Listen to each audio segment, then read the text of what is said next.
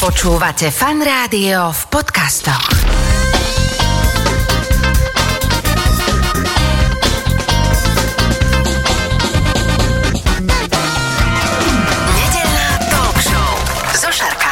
Počúvate fan rádio nedelnú talk show. V tejto chvíli už vedľa mňa sedí môj dnešný host. Ako som spomínal, olejový someliér Michal Kucharovič. Takže Miško, ahoj, vitaj. Zdravím ťa, zdravím všetkých poslucháčov. No a teda poďme hneď e, strmo na to, že čo je to olejový someliér. Asi do motorových olejov sa strkať nebudeme, budeme sa baviť o akom oleji. Jedná sa o extrapanenský olivový olej. V podstate je to obrovská skupina rôznych stredomorských krajín a je to veľmi pekná sféra, voňavá, chutná a spojená s jedlom, s príjemným morom a s príjemnou atmosférou. Ja musím povedať, že ja som veľký milovník olivového oleja a teda aj som dobre vedel, že čo to asi o čom sa budeme baviť. Len teda mňa zaujíma, ako sa človek stane takýmto olivovým somelierom alebo človekom, ktorý si tak intenzívne ide v olivovom oleji. Čo si robil predtým? Lebo toto asi nie je povolenie, ktoré si niekde študoval a celý život si sníval, že budeš robiť s olivovým olejom. To vôbec, to bolo práve veľmi Možno aj taká klasická cesta niektorých ľudí, ktorí robili predtým v korporáte, prešli trošku vyhraním nejakým tým takou fázou a s tým, že čo sa dá robiť, čo je aj niečo zmysluplné, čo sa dá aj mať rád, tak e, to mi vyšlo v podstate s priateľkou olivový olej. Ľudia sa nasmiali, že si máme olivový olej na čokoládu, na, na koláče. A urobil som si taký prieskum, že kto vlastne sa tomu venuje na Slovensku, nikto sa tomu nevenoval, tak sme sa dali do toho. Ako sa dá začať s olivovým olejom? Ja keď som tu mal pred eh, pár rokmi Slávku Raškovič, ktorej teraz kývam do mikrofónu a eh, pozdravujem ju, ktorá je fantastická somelierka, dokonca niekoľkokrát somelierka roka na Slovensku, tak ona mi hovorila, že ona vlastne eh, sa vo víne vôbec nevyznala, nepochádza zo žiadnej vinárskej rodiny a jednoducho začala tým, že si spravila nejaký somelierský kurz a tam jej niekto povedal, že počúvaj, dievča, ty máš veľmi dobré podnebie a rozumieš tomu a vnímaš to, že poď ďalej, ale ako začneš vôbec s tým, že OK, chcem sa vyznať v olivovom oleji? Ono to bolo dosť ťažké, pretože nebal som žiadnu konexiu, žiadneho nejakého človeka, ktorý by, by ma vedel tým previesť. Všetko sme čerpali v podstate z internetu alebo z nejakých rôznych... Vôbec som našiel, či existujú nejaké súťaže alebo nejaká autorita, ktorá je adekvátna tomu, lebo na Slovensku v podstate, keď sa nikto tomu nevenoval, tak nevedel, čo je dobré, čo je zlé. Tak sme museli hľadať v podstate taký internetový research a potom som našiel niektorých výrobcov alebo niektoré autority, ktoré sa tomu venujú.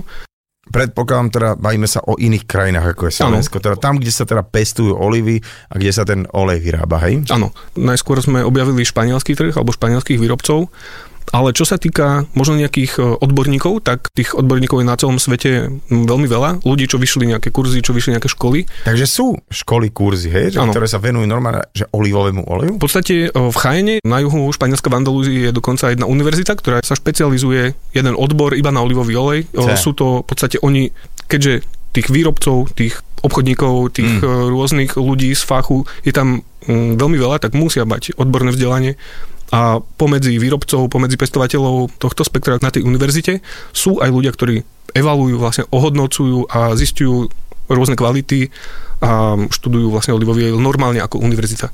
Ja viem, že ty si e, nadobudol veľa praktických, ale aj teoretických skúseností a vedomostí o olivovom oleji, tak poďme trošku do histórie, že koho kedy vôbec ako prvého napadlo lísovať e, z tých bobuliek malých zelenov alebo nejakých už fialových olej. Tak v podstate tá tekutina, ak sa môžeme baviť, tak je spomínaná v starom zákone olivovým olejom alebo s tou šťavou z olív sa potierali rany, pretože olivový olej má mimo iných aj dezinfekčné účinky uh-huh. a v starom Grécku v podstate ešte pred našim letopočtom sa používal dosť na no, buď ošetrovanie rán, umývanie alebo potom Čiže aj na konzumovanie. Áno, to medicínske využitie bolo, bolo silnejšie, len tam nebola žiadna konzervácia, žiadne vedomosti o tom, že oni mm. boli, mhm. tie oleje boli v drevených súdoch, oni sa predávali, bolo to vlastne možno aj ako platidlo. A v podstate, keď olivové stromy, ešte dokonca teraz žijúce niektoré grecké stromy alebo v oblasti Palestíny majú možno 3 až 5 tisíc rokov. Rôzny, rôzne zdroje uvádzajú, že mm-hmm. my mhm. máme naj, najstarší strom na svete, my máme, my máme tých zdrojov možno 20, mm-hmm. každý tvrdí, že je najstarší. A... V Chorvátsku na Pagu je taký olivový haj, kde sú niekoľko veľa, veľa storočné olivovníky. Môže byť, tam ešte asi starí Rímania teda vysadili alebo urobili si niektoré buď háje alebo nejaké združovanie uh-huh. olejov a oni v týchto provinciách mali svoje nejaké také lokality. Vieš, rozmýšľam, že tak ako či to nevzniklo náhodou, že teda robilo sa to na tie medicínske účely a človek ak si tak akože oblízal tú ranu, že čo, čo, nie je zle, ukáž daj viac trošku a namočil si potom do toho nejakú pizzu alebo ne, nejaké také cestoviny toho času, že ja, tak vlastne proč ne? A začali to vyjedať, vieš. Že, že Môže sa, byť. No dobre, takže je to strašne staré, najprv to teda bolo me- medicínske, ale ten strom, z ktorého pochádzajú olivy, sú olivovníky a poďme takú možno, že m, trajektóriu stromu počas roka, že čo sa s tým robí, kedy to dozrieva, kedy sa to lisuje, alebo vieš, taká nejaká jabloň, u nás na Slovensku to nám je všetkým jasné, hej, ako funguje, ale olivovník, Mimochodom, všimol som si za posledné nejaké dva roky, že aj tu sa začali dosť predávať olivovníky. Možno tá klíma cez zimu nie je až taká nízka, takže oni prežijú aj, už aj na Slovensku ne- v niektorých pásmach e, zimu, pretože olivovník myslím, že dosť kriticky znáša teploty pod nejakých minus 5, minus 10. Mm-hmm. A už sa ujali aj tu, takže to, to oteplovanie zasiahlo, možno jedného dňa bude mať aj na Slovensku dobrý olivový olej. olivový olej, vieš, jasné, je fantastický, hej. Ale v podstate ako keby ten cyklus olivovníka je, napríklad teraz je obdobie, kedy sú olivy presne dozrievajú, je prechod medzi zelenou farbou na fialovú farbu a teraz vlastne olivy majú tú ideálnu dobu na to, aby sa zberali, aby sa vylisovali alebo aby sa naložili ako na jedenie.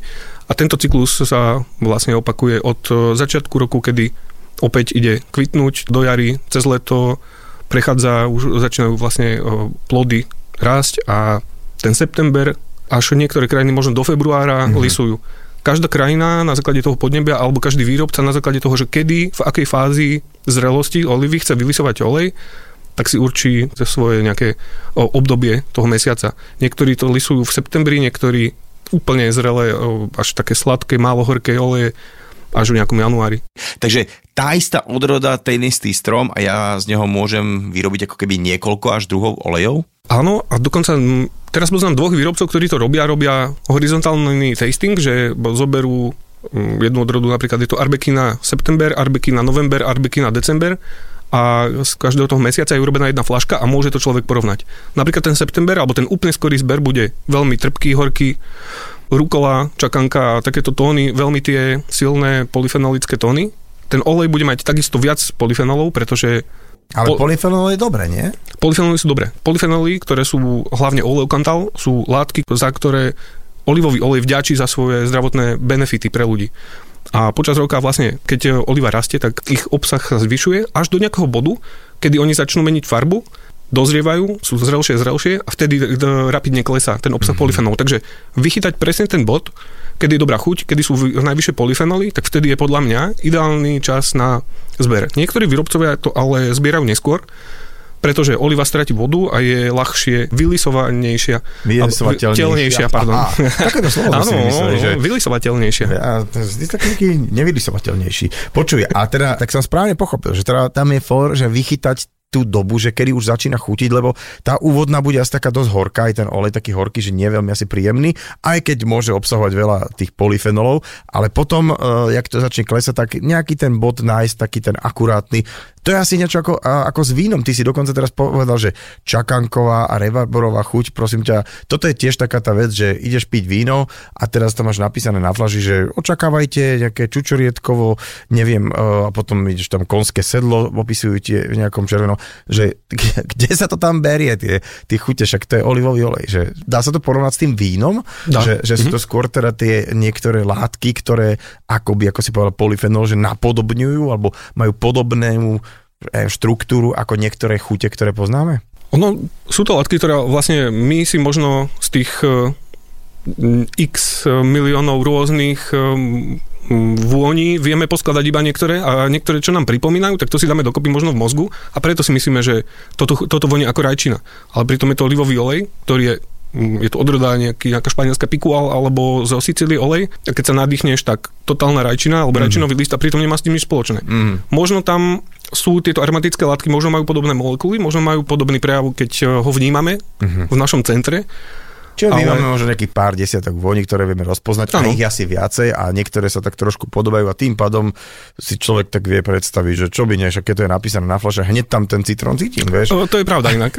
to býva aj často s vínom, že niekto nevie, čo to je, a keď mu povie, že ja, je tam nejaký citrus, a jasné, to som vedel. citrus cítiť. Mm. Áno, cítim, cítim teraz. Aj, aj, dobre. No a poďme teda k tým olivovým olejom a k tej chuti. Aká je taká, že správna chuť, taká, že ktorú ľuďom aj to chutí, alebo ty keď vyberáš, alebo e, odporúčaš nejaký olivový olej, že aká je taká tá správna chuť, respektíve aká je nesprávna, keď už vieme, že tento olivový olej asi nie je dobrý. Ako prvý dojem by som dal vôňu, pretože Mhm. mm-hmm. to je vlastne taký otvárací vstup do nejakej chuti alebo do, do nejakého jedla. Pokiaľ ten olej vonia alebo smrdí ako staré pastelky, ako nejaký taký starší tuk, mm. ktorý poznáme možnosť tých vypražajúcich sa olejov, tak tento olej bol dlho v regáli, bol dlho vo flaši, bol už trošku taký zoxidovaný. A dá sa to rozpoznať napríklad tou vôňou. Potom v chuti môžu byť nejaké, že je moc príliš horký, ale tak nepríjemne horký ako do starých orechov. Napríklad, že keď orechy ok. sú dlho v šupke, tak uh, tiež oxidujú a tam nepríjemná horkosť. Pokiaľ sú tam zase pozitívne stopy, ktorí ľudia nevedia, že sú pozitívne, môže byť aj horkosť, ale horkosť skôr do nezalej zeleniny, alebo horkosť ako čakanka, horkosť ako rúkola, ktorá je spojená s trpkosťou, že jazyk máš úplne čistý, keď si dáš ten olivový olej, tak vtedy je to vlastne pozitívny atribút. Toto treba možno niekedy rozlišovať, lebo ľudia často si to dajú dokopy a povedia horký, zle. Mm-hmm. Nechcem, nechcem horký, ale keď sa ten olej spojí s jedlom, tak tá horkosť napríklad ide bokom a dá sa veľmi pekne vychutnať. Hovorili sme si aj takú vec, že pri oleji by sme si mali dávať pozor na zápach a aké ďalšie faktory sú podstatné pri tom, či vieme rozpoznať kvalitu olivového oleja. Napríklad dá sa to aj podľa farby? Tam by som sa vôbec farbe nevenoval, pretože môže byť olej, môže byť e, zelený, môže byť taký zlato, žltý, môže ísť trošku do tmavších tónov, ale to je iba, buď je to skorý zber, neskorší zber, že záleží na tom, kedy bol lisovaný, záleží na odrode, záleží na mnoho faktorov, ale kvalita tam... S farbou nesúvisí. Nie, nesúvisí. OK, a prosím to teraz, keď si povedal, že koľko je takých tých odrôd bežných, ktoré ležia, keď si povieme pri víne, máme nejaké chardonnay, nejaký um, silvan, máme um, hocičo, pinoty a že tak tam máme nejakých základných, dokonca tam musí byť, že táto odroda je registrovaná uh, v danom regióne, že vieš ty, že dobre, nech je 20 takých tých základných, jasné, že ich je oveľa, oveľa viacej, ale také, že čo každý vie vymenovať. Aj tu je to tak, že sú nejaké také, že čo prevažujú, také známe odrody, ktoré sa radi pestujú a potom sú úplne, že nejaké úlety miestne. V podstate celkových no, možno klasifikovaných odrôd je vo svete niečo cez tisíc. OK, ja si myslím, že nejaký, mi povieš 20. Niečo nad 600 je iba v Taliansku. Taliansko je v tomto v podstate v, vo veľa potravinách alebo vo veľa segmentoch, čo sa týka rastlín, je Taliansko absolútny taký unikát, pretože ono má veľa rôznych pásiem, má tam v podstate takú simuláciu subtropického pásma až do hôr a iba tam definovali až týchto 600 odrôd, takže to je absolútna krása, absolútna, absolútna diverzita, ale v podstate z týchto tisíc odrôd je možno do 50 populárnych, ktoré idú. Napríklad odrody, ktoré sú odolné voči muche olivovej, ktorá škodí v podstate každý rok rôzne regióny, ktoré, ktoré sú odolné voči mrazom, ktoré sú odolné voči nejakým iným škodcom a tie sa lepšie pestujú. A napríklad na juhu Španielska sú odrody Ochyblanka, Pikual a Arbekina, ale ten Pikual oblasti Jaén, mesta, kde je vlastne severne nad Granadou, tak e, absolútne dominuje. Možno 90% všetkých olivovníkov, čo tam je, to sú úplne moria oli- o- olivovníkov, sú iba Pikual. Bo tá odroda bola kedysi populárna, ľahko sa pestovala, má dobrú vyťažnosť, má dobré vlastnosti na pečenie, chuťové vlastnosti, že nedá sa tam až tak toľko pokaziť. Uh-huh. Zrejme vtedy to tak e, robili a tá odroda je veľmi populárna. Tá vysádza sa aj v iných krajinách, ale túto má taký prím. A teraz, keď si začal rozprávať o tom, nedá sa veľa pokaziť, tak ako sa to pestuje, že čo potrebuješ, aké pásmo, aké podmienky, aby si mohol pestovať olivy? V podstate by to mali byť suché ilovité pôdy, ale mali by, sú tam, sú tam určite spojenia s tým morom, preto napríklad e, olivovníky nie sú v Maďarsku, teda zatiaľ. Neviem, možno, možno sa niekedy vyšlachtí nejaká nová odroda alebo urobí sa nejaký experiment, ale v podstate ten morský vzduch Čiže napriek tomu, že to Je taký otepluje, potrebný. a čo teda je celkovo dosť naprd, ale akože v tomto smere, že by sme mali vlastné olivy, to bolo OK, ale keďže nemáme more, smola, hej? je, je, to smola, je to spojené s morským vzduchom, s morskou klímou a hlavne zimné mesiace tie teploty nejdú pod silné mínusy. Uh-huh. Minulý rok v Slovensku napríklad boli krúpy, boli mrazy, na konci sezóny bolo nejaký ten august-september a v podstate poznám výrobcov, čo nemali nič. Oni nemali ani 1% výroby, všetko im pobilo, všetko vlastne im zničili tieto teploty, ale tie stromy sa udržali. Boli staré alebo boli už pevné. Ale hlavne tieto podmienky dávajú úrodnú pôdu olivám, lebo v podstate celé pásmo Stredomoria je posiaté olivovníkmi. Všetky tieto stredomorské krajiny, sú tam tie staré odrody, staré stromy a vždy sa to koncentrovalo okolo tohto mora. Mm. Možno to má nejaký bajný, nejaký náboženský charakter. Dokonca jeden kamarát hovoril, že náboženské pomazanie sa robilo s olivovým olejom. A to som veru, že čítal aj ja, dokonca som aj čítal, že Feničenia popri tom, ako rozšírili peniaze, tak e, rozšírili aj vysádzanie olivovníkov, samozrejme aj Rímania to robili, no ale poďme na to pole, už mám teda olivovník, morský vzduch, ilovitú pôdu, proste ideálne podmienky, ale z čoho vlastne rastie ten olivovník, lebo väčšinou tam, kde rastú, keď človek je na dovolenka, pozerá sa, tak e, tam vôbec neprší a vyzerá to ako keby doslova, že rástli z prachu. Mám jednoho kamaráta, výrobcu olivových olejov v Španielsku. Dokonca tie olivy sa urodili, tie olivovníky na jedinej púšti v Európe, na juhu Španielska. A tieto olivy konkrétne, pokiaľ, teda olivovníky, pokiaľ trpia v podstate nedostatkom vody, tak vydajú zo seba viac, že oni akéby, to je nejaký kontrolovaný stres manažment, ktorý, alebo riadenie nejakého stresu rastlín a pri tom stresu oni vyprodukujú práve silné polyfenolické olivy. Keby napríklad veľa pršalo, tak oni by nasiali toľko vody, že by popukali.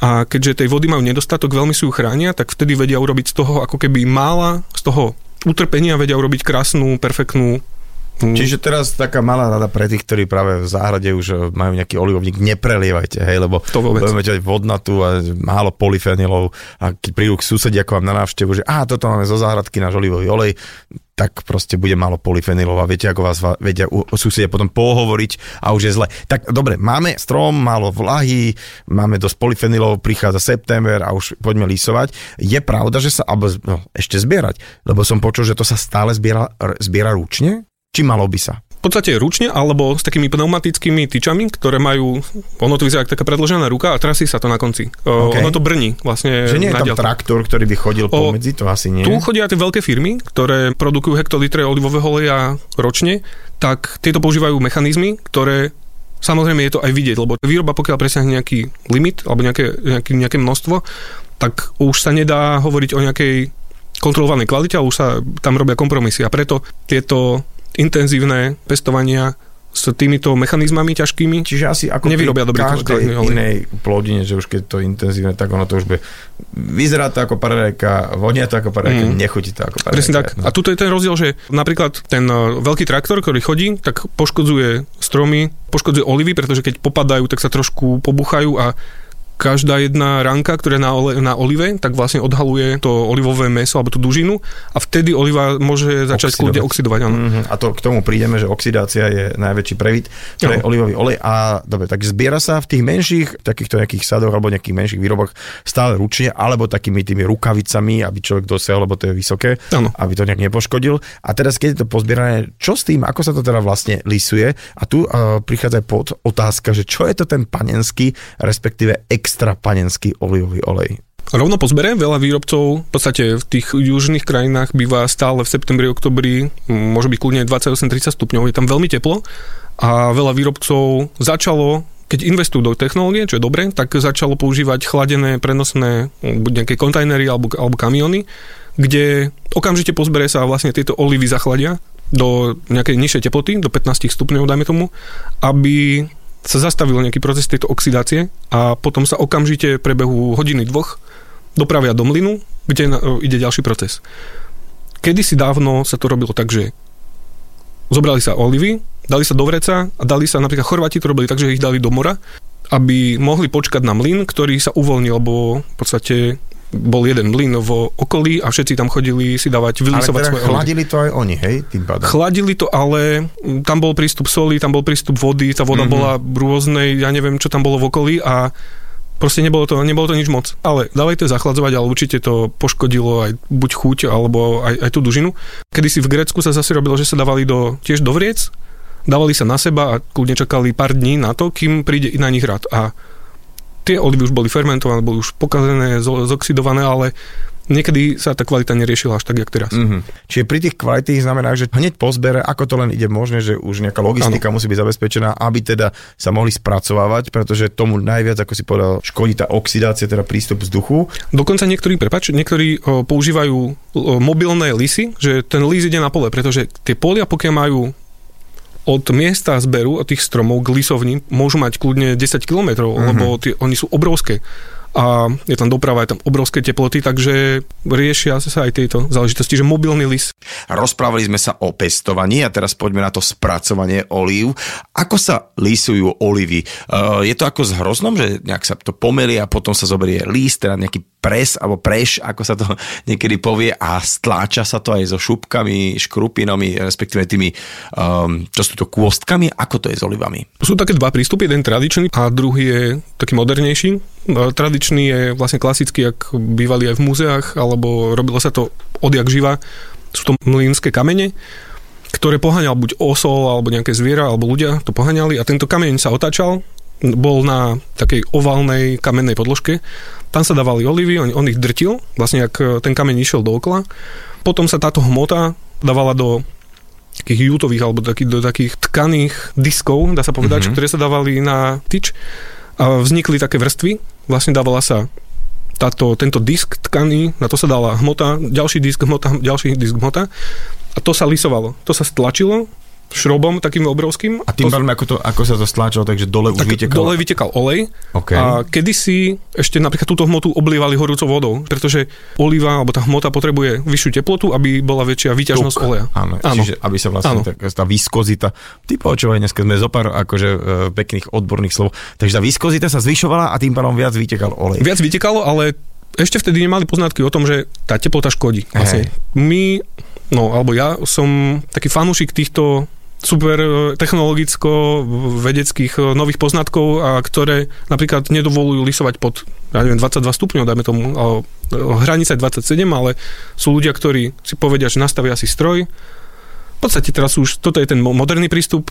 Niekto zmačkne pár gombíkov a ide to samo, ale ako tie gombiky zmačkne, tak to je fakt umenie toho jedného master millera, alebo toho mastery oleári, človeka, ktorý vie nastaviť presne teplotu, presný prístup vzduchu alebo vakuum alebo rýchlosť e, rôznych otáčok na to, aby dosiahol presne mm-hmm. nejaký veľmi kvalitný, konzistentný olej každý rok. To, to som preskočil, že toto je vlastne ten druhý prístup technologický a na to sú už e, vlastne obrovské zariadenia, kde prídu olivy, očistia sa, buď nože alebo kladiva ich rozdretia, ľudia buď e, ich kvostkujú, alebo ich nechajú tak, je tam rozdiel, robia sa experimenty, že keď sa odstraní kostka, či to má vplyv na polyfenoly, či to má vplyv na chuť, či to má vplyv na uh, dobu spotreby napríklad oleja. Dokonca jeden grécky úplne pre... Prepnutý? Prepnutý sa, ďakujem. do týchto výskumov, tak v podstate každý rok si urobí, spolupracuje s rôznymi univerzitami a robia rôzne nastavenia strojov, že skúsili napríklad vybrať kôstky a zistili, že doba použiteľnosti alebo ten regálový život oleja môžu predlžiť o, o pol roka bez toho, že by ho vlastne do neho zasahovali, ale iba to, že tam vlastne odstránili tieto uh-huh, kostky. Uh-huh. Potom, čo sa rozdrtí tá hmota, sa dá do malaxeru alebo do takého premiešavača, tam sa vlastne dosiahne určitý stav tejto hmoty, ktoré ide potom do centrifugy, tam sa už oddeluje tuk, pevné častice, voda a v podstate potom sa filtruje, alebo sú rôzne stupne, alebo rôzne tieto firmy majú rôzne časti, buď centrifúg alebo o, nejakých filtrácií. Niektorí ľudia filtrujú hneď, niektorí filtrujú sedimentom, že nechajú častice padnúť. Takže tých prístupov je tak veľa, že každý si povie, že dobre robí to najlepšie ako vie a ťažko povedať, či je niečo lepšie alebo, horšie. ako o víne teraz, e, že taká paralela s tým, že každý to robí trošku po svojom, každý, aj keď to je možno tá istá odroda, tak uh, má iný, inú chuť, iný charakter, iný dojazd. Tak teraz čo, možno by som, pre, prepáč, možno by som že povedal, že o tom víne to viac také e, o pocitoch subjektívne, lebo ten olej má predsa len nejaké parametre, ten tuk sa meria musí mať určitý stupeň, musí mať určitú aciditu, musí mať určité peroxidy alebo nejaké ten tuk by mal byť čistý. Lebo tuk, pokiaľ oxiduje, alebo víno môžeš nechať dva roky v súde a je krásne, vyzreté. Mm, ono vlastne ešte sa zlepšuje. Ale tuk, je najlepší hneď. Čistý, bez, bez nečistôt, bez uh, oxidácií, bez nejakých fermentácií, hnilop, iba čistý tuk. Ty si spomenul v súvislosti s olivovým olejom aj nejaké slovička, ktoré si poďme teraz postupne vysvetliť. Napríklad acidita, to je z anglického acid, že kyslosť, alebo ako si to mám vysvetliť? Dá sa to povedať, že je to kyslosť. V podstate je má, to... má to byť vysoké, nízke? Ono by to malo byť o, nízke. Mhm, okay. Čím vyššia kyslosť, tak tým v podstate je tam viac nejakých škodlivých látok, pretože aby som to skúsil tak nejak sformulovať, tak e, sú rôzne kategórie kvality olivového oleja a tá najvyššia kvalita je extra panenský. No dobre, tak mi to vysvetlí, že čo je to panenský, extra panenský. Napríklad- Alebo že niektorí vôbec nie je nič. Ako, Je, je aj olivový iba olivový olej, ktorý Mhm. sa predáva ako olivový olej a je to v podstate, môže to byť zmes rafinovaného oleja plus nejakého extra panenského. To je dovolené, aby tam bola nejaká trošku chuť. Môže to byť vlastne 1% extra panenského plus a ostatný je rafinovaný, ktorý je chemicky upravený, nízkokvalitný tuk, je zbavený akejkoľvek biologické látky, takže je to vlastne mŕtvý tuk, dá sa povedať, ale má určité funkcie na panvici, sa dá s ním vypražať úplne v poriadku, akurát nemá bioaktívne látky. Je to mm, v podstate Na vyprážanie proste, že aj tak to prejde takou teplotou, že ak tam bolo niečo dobré, už by tak už tam není. Ale není? môže mať uh, kľudne nejaké, uh, možno nejaké zápalové účinky. Aj tento... Protizápalové asi, No, he? práve že zápalové tento tuk, ktorý už bol raz uh, upravovaný, bol, kedy si sa používali napríklad hexan, alebo používali sa obrovské teploty a podľa mňa nie je dobrý na používanie. Mhm. Tento rafinovaný olej. To je vlastne jedna kategória. Potom je kategória teda ten olivový olej, ktorý je úplne bez vône, je tam len trošku olivového oleja, má určité nejaké charakteristiky, ale dobre sa na ňom možno vypráža. To je Volá všetko. sa olivový olej, Olivový ale je olej, tam áno. málo olivového oleja, dobre. A potom teda prichádzame k tým Potom sú panenským. panenský a extrapanenský. Panenský olej je v podstate mechanicky vylisovaný olivový olej, ktorý není chemicky upravený, ale nedosahol tie top parametre, ktoré by mal mať e, extrapanenský olivový olej. Má maximálne napríklad e, určité parametre, ktoré má od do a vtedy môže byť charakterizovaný ako panenský. Panenský olivový olej má napríklad e, maximálnu aciditu 2%. Pokiaľ má olivový olej viac ako 2%, tak sa o, považuje za lampante, kedy si sa používal do lamp, preto sa lampante a Aha, okej. tento olej musí prejsť rafináciou, nejakou úpravou, aby mohol byť použitý v potravinárstve. Ináč sa používa na mm, na kúrenie alebo, alebo na technické účely, na čistenie. Pretože tou rafináciou sa zniží aj acidita, všetko biologické, ktoré môže škodiť, sa o, odtiaľ vyčistí a acidita môže klesnúť na nulu, takže ten rafinovaný olej môže mať aciditu 0. Pokiaľ má olivový olej, ktorý sa mechanicky vylisuje z oliu aciditu menšiu ako 0,8%, tak môže byť charakterizovaný ako extrapanenský olivový olej. V podstate je to najvyššia forma, alebo taká najčistejšia forma celej skupiny olivových olejov a preto dostal takúto peknú Že extra panenský. No. Dobre, a teda, ak sa bavíme o tých zdravotných benefitoch, ktoré to tam si spomenul, rôzne tie uh, antiseptické a uh, dokonca sa to hovorí, že to je prevencia srdcovo cievných chorób, rakoviny, tralala, tralala, všetkého možného, že je to veľmi zdravé. Takže ten extra panenský má všetkých týchto látok asi najviac. Hej? A ideálne, keby som ho konzumoval nie tepelne veľmi upravený. Tepel, tepelnou úpravou napríklad tieto bioaktívne látky klesajú. Mhm. Samozrejme, polyfenoly držia napríklad, alebo pomáhajú držať molekuly pokope, že oni pomáhajú byť extrapanenskému oleju tepelne odolnými, ale samozrejme v čase no, klesajú.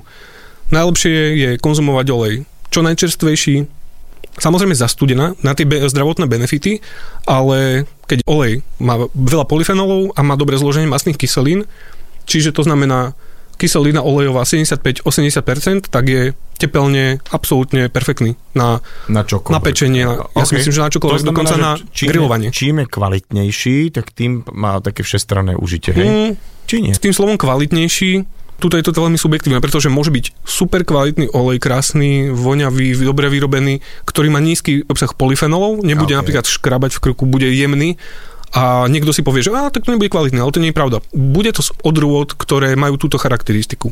Málo polyfenolov a malú horkosť.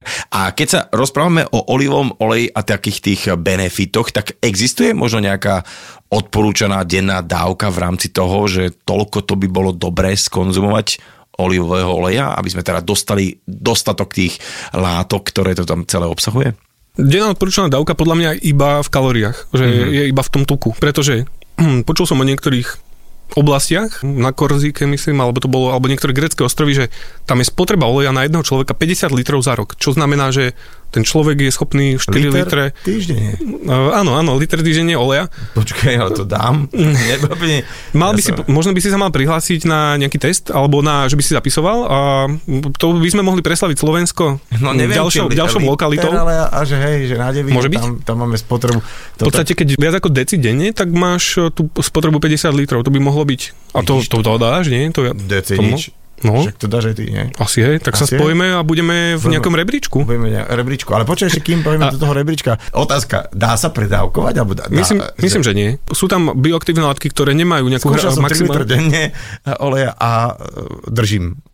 Osobne by som to nerobil kvôli tomu, že to netreba s tukom preháňať, pretože Mhm. Je to darmo, je to tuk. A je to tuk, presne tak. A možno by sme zaťažili niektoré orgány, ktoré nechceme, ale sú odporúčané dávky ohľadne polyfenolov, Mhm. ktoré sú vlastne polyfenoly, to sú tie najaktívnejšie látky v oleji, ktoré, ktoré si myslím, že sú najväčší benefit. A pokiaľ olivový olej obsahuje viac ako 250 mg týchto polyfenolov, tak môže mať na etikete Európska únia to povolila, vlastne takéto tvrdenie zdravotné, že môže mať na etikete napísané, že tento olej priaznivo pôsobí na kardiovaskulárny systém a aktívne bojuje proti stresu. civilizačným chorobám napríklad. A Áno. teraz, keď sme pri tých uh, etiketách a certifikátoch, už si vysvetlil, že extra panenský, čo znamená, ale sú tam aj nejaké ďalšie také pečiatky, ktoré by som si mal všímať, alebo niečo, čo by som si mal všímať pri nákupe, že zoberiem tú flašu, je tam napísané, lebo podľa toho, na čo ho potrebujem, ale dajme tomu, že zastúdená extra panenský a teraz, že čo ešte tam si mám všimnúť? Že zemne pôvodu napríklad, lebo niekedy tam býva také, že, že nejaká konkrétna š- krajina, Španielsko, Taliansko, š- Grécko, čokoľvek, ale býva tam aj také, že z krajín EÚ alebo mimo EÚ dokonca, že či, e, aby som teraz nikoho neurazil, ale je to OK, keď je také pomiešané, že Ja si myslím, že nie. Lebo my nemáme absolútne žiadnu informáciu o tom, odkiaľ to je, odkiaľ je ten prvotný produkt. mm, A firmy, ktoré vlastne idú na nízku cenu, tak kupujú lacné oleje od rôznych výrobcov z Tunisu, um, zo Španielska alebo z rôznych krajín a kupujú cisterny, potom ich zlejú dokopy, zmiešajú nejaký ten blend, urobia taký neutrálny, povedia, a však nikoho to ne, nezabije, tak e, dajú to do fliaž a za 2 eurá potom predávajú v akcii pol litrový olej. Ale ten olej je absolútne, nevieme odkiaľ je, nevieme koho vlastne ani podporujem tým nákupom a nevieme, čo si mám o tom mysleť, lebo už som, kedysi som si myslel, že tieto oleje sú po- v poriadku, ale teraz, keď som si s zostupom času niekedy privoňal, dá sa povedať, alebo o- o- ochutnal, tak to je absolútne samé defekty a to by neprešlo žiadnym nejakým panelovým testom v Taliansku, Španielsku alebo v týchto krajinách, ktoré to majú trošku pod kontrolou. Bohužiaľ, je. teraz no. keď si hovoril o panelovom teste, čiže sú nejaké že súťaže a sú nejaké také, že tak toto je trojnásobný víťaz nejakej ceny, čiže tie krajiny, kde sa to teda pestuje, bavili sme sa o tom Stredomori, tak tam máš nejaké také, že trofeje? sú veľmi odborné súťaže, sú veľmi marketingovo orientované súťaže a ja si všímam hlavne tieto odborne položené. Samozrejme, vždy tá súťaž dáva, ako vo víne, že niekto si dá meda- tri medaile na víno a samozrejme, že to víno sa lepšie predá. Je to často taký marketingový nástroj, ako sa odlišiť od ostatných produktov, ale dá sa v zákulisí týchto ľudí, ktorí sa pohybujú za, vo svete olivových olejov, tak dá sa zistiť, ktorá súťaž je fakt e, kvalitná, pravdivá. Či tam a ktorá- sponzor nie je ten, kto tam také aditíva predáva, ako pri víne, všaké tie Áno. enzymy, že výrobca enzymov udeluje medaile a musí, ne, nedá sa s tým svojmu robiť. najlepšiemu odberateľovi. Áno, áno, áno, ten Po- vždycky, podstate sú- najlepší chemik vždy dostane nejakú cenu. No a dobrá, Ale teda, sú, sú teda súťaže, o, možno je ich do 10 vo svete, ktoré vám ukážu fakt, že keď ten olej, napríklad niektorá značka, keď pravidelne tam 5 rokov po sebe získal dobré ocenenie, dobré vysoký počet bodov, tak ľudia, ktorí sa v tom vyznajú, vedia teda, že No, prečo mu dali t- tých bodov. A poďme teraz na to, že čo škodí olivovému oleju. V podstate olivový olej má takých troch nepriateľov, je to slnko, teplo a vzduch. A ja som si to tiež zaradil na také dva procesy toho škodenia, čo je oxidácia, fermentácia. Oxidácia je vlastne vzduch, fermentácia je bez vzduchu a oxidácia je, možno by sa to dalo tak skrátiť, že keď cítiš už tie voskovky, pokazené, zvetraný starý otvorený olej, tak to je proces oxidácie. Oxidácia vlastne dochádza mm, pretože je teplo a pretože je nejaké to slnko vzduch. A fermentácia sa deje na základe toho, že napríklad sa zle vyfiltroval olej, dlho zostala čiastočka, zostala tam nejaká molekula vody v tej čiastočke, v tej dužine, ktorá tam zostala a tá dužina plesnivie, začne nejak uh-huh. sa degradovať a vlastne tým škodiť oleju. Preto sú také dva tábory, ako keby tých ľudí, ktorí vyrábajú oleje, ktoré sú jedni filtrujú okamžite, druhý filtrujú sedimentom, že nechajú olej po vylisovaní vlastne v obrovskej inoxovej nádobe a nechajú, kým tie dužiny padnú dole. A berú ten vrch. A berú vrch, alebo ten spodok nejakým spôsobom ho, ho vyberú, ale robia to až po mesiaci. A keď som bol s jednou talianskou odborníčkou, ktorá vlastne je vedúca jednej veľmi prestížnej súťaže, rieši fakt na úrovni určité kvalitatívne prvky olivového v Taliansku, tak som sa priradil tomu, že okamžite treba filtrovať, pretože aj za ten mesiac tá spodná, ako keby tá fermentácia zo spodu prejde do olivového oleja, ktorý je, ktorý je na vrchu a môžu byť ovplyvnené niektoré aj vrchné častice. A to môže vplývať na pokazenie oleja vo flaši, mm. na to, že keď si kúpiš olej v obchode po pol roku alebo po roku, tak už nebude taký dobrý. Čiže kúpovať čo najčerstvejší olej, to som toho pochopil. Keď si hovoríš, že svetlo, takže asi aj preto tie, ja neviem, plechové, plechovice alebo tmavé flaše majú význam, že aby tam bolo čo najmenej svetla. Vzduch to znamená, že keď ho už otvorím raz tú flašu, tak e, bolo by ju dobre v nejakom dohľadnom čase spotrebovať. A to, a alebo pádom... preliate do nejakých menších, keď je to plechovka. Alebo podobne. OK, ale keď si teraz povedal, tak vlastne takí tie štvrtí nepriatelia aj samotný čas asi, že? Že Aha. vlastne čím, čím dlhšie je otvorený a prístup vzduchu a čokoľvek, takže alebo aj môže byť aj dobre skladovaný skladovaný olej um, ešte použiteľ, dajme tomu nejaké, nejaké, nejaké pyramíde sa nenašiel, nejaký starý olej a bol ešte dobrý, to asi nie už. To asi nie, ale no musel byť nejak hibernovať, lebo v podstate výrobcovia dávajú teda tí, tí lepší, ktorí investovali do nejaké technológie, dávajú olej po vylisovaní do, do obrovských nádob, kde je napríklad je tam argon alebo hm, dusikatý plyn, ktorý pri teplote, dáme tomu 12 stupňov a ten olej že robia to, aby čo naj, najviac zastavili jeho starnutie. A určite tento olej boli, myslím, že som videl nejaké štúdie, kedy po roku napríklad boli hodnoty polyfenolov mm, nepadli úplne na polku na dno, ale bol tam úbytok iba 20% a to je pri ročnom držaní oleja úplne perfektný výsledok, ale nejaké regule týchto potravín mm-hmm. to mhm. uvádzajú, že tá spotreba musí byť maximálne do dvoch rokov. OK, takže platí, že čím čerstvejší olej, tým v zásade kvalitnejší a lepší. Ako sme na tom my Slováci so spotrebou olivového oleja, preto asi to nebude také ako v Stredomorí.